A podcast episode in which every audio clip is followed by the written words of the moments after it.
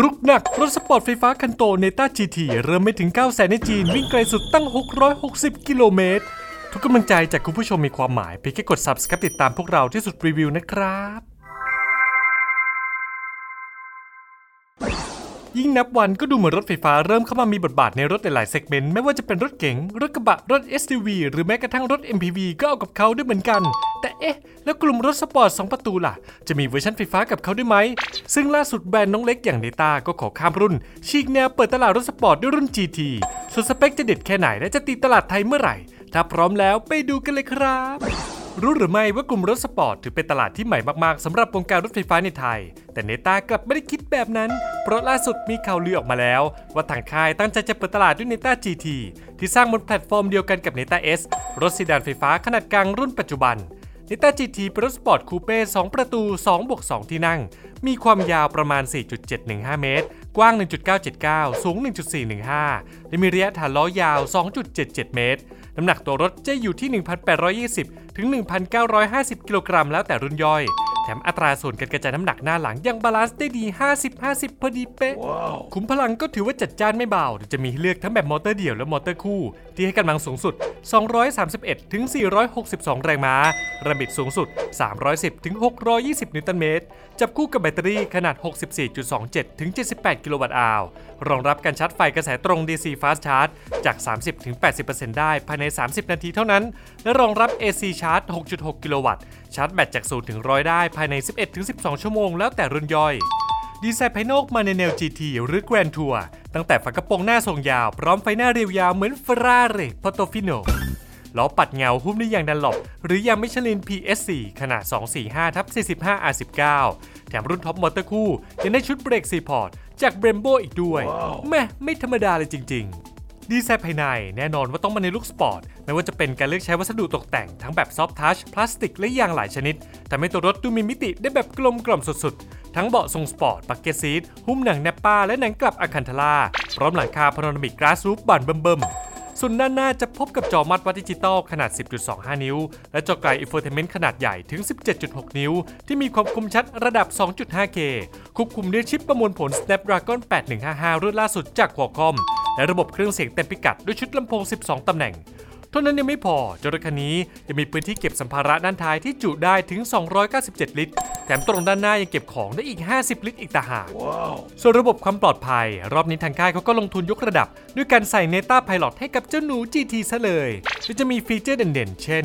Adaptive Cruise Control Lane Keeping Assist Traffic Jam Assist Front Collision Warning Rear Collision Warning AEB RCTA FCTA LCA LDW TSR HWA DOW TBA ระบบช่วยจอดอัตโนมัติ และกล้องรอบคัน 360 องศาก่อนที่เราจะไปกันต่อ ฝากแวะกดติดตาม Subscribe กดไลค์เป็นกำลังใจให้ทีมงานที่น่ารักของพวกเราหน่อยนะ อืมขอแวะนำเสนอสิ่งที่น่าสนใจสักครู่นะครับสำหรับใครที่เล็งเนต้าวีไว้อยากจะชวนทุกคนเข้าร่วมงานเนต้าวี EV Drive Style Road Show ให้ทุกคนได้สัมผัสเนต้าวี รถยนต์ไฟฟ้า 100%ในราคาที่เป็นเจ้าของได้ง่ายๆ เพียง 549,000 บาท และยังให้ฟรีเนต้า wall box ติดตั้งฟรีถึงบ้าน ฟรีประกันภัยชั้นหนึ่งพร้อมพรบนาน 1 ปี ฟรี รับประกันรถยนต์ 5 ปี หรือ 150,000 กิโลเมตร และรับประกันมอเตอร์และแบตเตอรี่ 8 ปี หรือ 180,000 กิโลเมตร แล้วแต่อย่างใดอย่างหนึ่งถึงก่อน พร้อมโปรโมชั่นสุดพิเศษภายในงาน งานจัดตั้งแต่วันที่ 22 กันยายน ถึง 14 พฤศจิกายนนี้ทุกภาคทั่วประเทศ เพียงแวะชมงานรับไปเลยพวงกุญแจเนอร์จ่ายสุดน่ารัก ทดลองขับรับแก้วเนต้าโฮโลแกรม และถ้าจองรถในงานรับกระบอกน้ำเก็บอุณหภูมิเนอร์จ่ายแบบนี้เป็นเลยนะครับ ส่วนงานจะจัดที่ไหนและเมื่อไหร่กันบ้าง ติดตามได้ที่ Facebook n e t a Auto Thailand ห้ามพลาดกันนะครับเรียกได้ว่าสเปคโหดเหมือนกระโดดเครมมาแบบนี้ หลายคนน่าจะรีบต่อสายหาเซลล์เนต้ากันแล้วแน่ๆ แต่ช้าก่อนเดี๋ยววันนี้เราจะขอพาทุกคนไปดูรีวิวขับจริงจากแดนมังกรว่าจะดีสมกับที่เคลมไปไหมโดยสื่อยานยนต์จากจีนอย่าง Inside China Auto ได้รีวิวเจ้าเนต้า GT เอาไว้ว่า ดีไซน์ตัวรถคันจริง สวยกว่าในรูปมากๆ ทั้งหน้าตาที่ดูทันสมัยน่าใช้งาน กันชนหน้าที่เพิ่มลูกเล่นให้ดูสปอร์ตมากขึ้น ช่องดักลมด้านล่างแบบเปิดปิดได้เองอัตโนมัติ แผงเซ็นเซอร์สำหรับระบบเรดาร์ และหลังคาสีทูโทนสุดโมเดิร์นภายในของ Neta GT ก็ไม่ใช่เล่น ๆ ถึงแม้วัสดุที่ใช้จะไม่ได้พรีเมียมหรูหราระดับตัวท็อปค่ายยุโรป แต่ทางค่ายก็ดึงจุดเด่นของวัสดุ ผสมกับงานประกอบที่ดีได้อย่างลงตัว ไม่ว่าจะเป็นวัสดุ soft touch ตามจุดบริเวณแผงประตูคอนโซลหน้า และที่พักแขนตรงคอนโซลกลาง ส่วนหน้าจอ Infotainment ก็จัดเต็มไซส์ใหญ่ touchscreen ตอบสนองค่อนข้างไว แต่จะมีหนืดบ้างนิดหน่อย ตัวจอสู้แสงใช้ได้ แต่ถ้าจะแดดแรงๆอาจมีเงาสะท้อนทำให้มองลำบากอยู่เหมือนกัน เบาะคู่หน้าให้ความรู้สึกสปอร์ต ตัวเบาะโอบกระชับพอประมาณไม่ได้แน่นจนเกินไป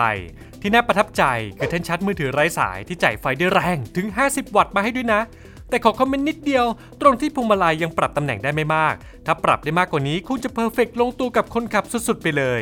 ส่วนเบาะคู่หลังแน่นอนว่าไม่ได้มีพื้นที่เยอะเหมือนรถคันอื่น เพราะเจ้ารถคันนี้เป็นทรงสปอร์ตคูเป้ทำให้บริเวณ headroom แทบจะไม่เหลือพื้นที่แถมยังติดกับกระจกหลัง ถ้านั่งตอนกลางวันนี่โดนแดดเต็มๆ ส่วน legroom ก็แคบไม่แพ้กัน สงสัยต้องยกให้เป็นที่นั่งของ baby ประจำบ้านแล้วละแบบนี้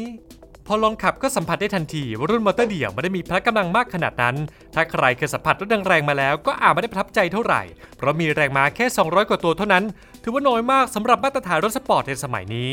พวงมาลัยถือว่ามีน้ำหนักกำลังพอดี ไม่เบาหรือหนักจนเกินไป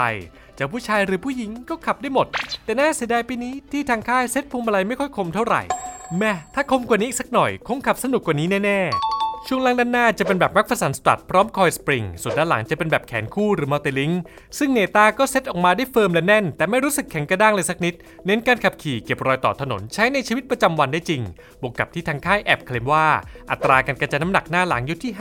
50-50 ก็ยิ่งทำให้ตัวรถโคลงเคลงน้อยควบคุมง่าย ให้ความมั่นใจกับผู้ขับขี่ได้ดี ถือเป็นรถไฟฟ้าที่ขับสนุกไม่น้อยเลย เจ้าคันนี้มีระบบวันเพด a มาให้ สามารถเซตได้ 2 ระดับ คือแบบ soft และแบบ hard ซึ่งแบบ soft ก็ตามชื่อเลย ทั้งเบาและขับสบาย ไม่กระตุกและไม่กระชากแรง ส่วนโหมด hard ก็ตรงข้ามแบบสุดตาราง ระบบ Regenerative Braking ทำงานได้ดุดันมาก เอาใจสายปั่นไฟสุดๆ แต่ต้องยอมรับว่าระบบเบรกยังไม่ค่อยดีเท่าไหร่ เพราะเวลาจะเหยียบแต่ละทีต้องเหยียบลึกหน่อย แอบตอบสนองช้าไปนิด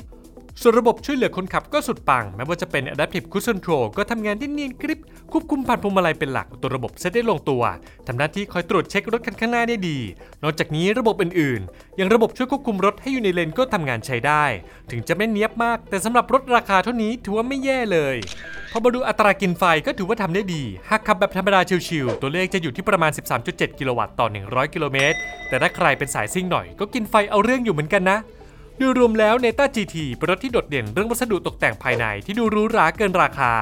ช่วงล่างเซตได้ดีออกไปทาง firm แต่แน่น เอาใจสายสปอร์ตที่ต้องการรถพละกำลังแรงพอประมาณ และขับทางไกลได้แบบชิวๆ แต่ถ้าทางค่ายปรับพวงมาลัยให้คมขึ้นกว่านี้อีกสักนิด ปรับระบบเบรกให้ตอบสนองไวอีกสักหน่อยก็น่าจะ perfect ไม่น้อยเลย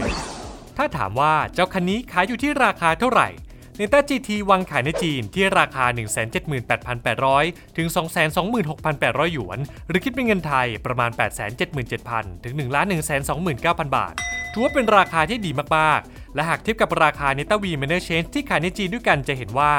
รุ่น GT จะแพงกว่าประมาณ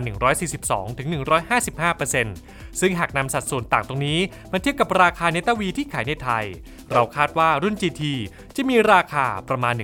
4 7 0 0 0 ถึง 1 4 0 0 0 0 บาท หลังหักเงินอุดหนุนจากทางภาครัฐถือว่าเป็นตัวเลขที่สวยงามมาก ๆสำหรับรถสปอร์ตไฟฟ้า 2 ประตู ที่สุดคาดว่ารถคันนี้จะกลายเป็นรถไฟฟ้าสปอร์ตสไตล์ GT คันแรกในบ้านเราที่เตรียมตีตลาดแข่งกับรถสปอร์ตไฟฟ้าเปิดประทุน อย่าง MG Cyberster ซึ่งทางเนต้าอาจใช้โอกาสนี้สลัดภาพลักษณ์แบรนด์รถไฟฟ้าราคาย่อมเยาวพร้อมกับอัพราคาขึ้นอีกสักหน่อย เพื่อยกระดับตำแหน่งทางการตลาดของแบรนด์ให้สูงขึ้น และแน่นอนว่าทางเนต้าต้องทำการบ้านเรื่องตัวเลขราคาแบบเข้มข้นเช่นกัน เพราะช่วงนี้ก็เห็นตัวอย่างจากค่ายจีนบางค่าย ที่อาจตั้งราคาสูงเกินความคาดหวังของลูกค้า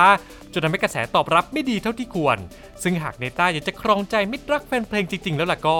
อาจจะต้องชั่งน้ำหนักให้ดีก่อนเคาะราคาขายออกมานะจ๊ะจริงอยู่ที่ผ่านมาหลายคนน่าจะรู้จักเนต้าในฐานะแบรนด์รถไฟฟ้าคันเล็กในราคาน่ารักน่ารัก แต่รอบนี้ก็ถึงเวลาแล้วที่ทางเนต้าประเทศไทยจะก้าวข้ามผ่านขีดจำกัด ด้วยการขยาย line up กองทัพรถในปีหน้า ซึ่งหนึ่งในนั้นอาจจะเป็นเนต้า GT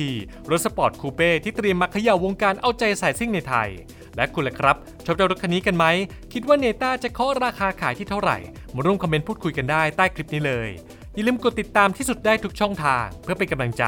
และให้ไม่พลาดข่าวรถสำคัญจากพวกเราสำหรับวันนี้ขอลาไปก่อน สวัสดีครับ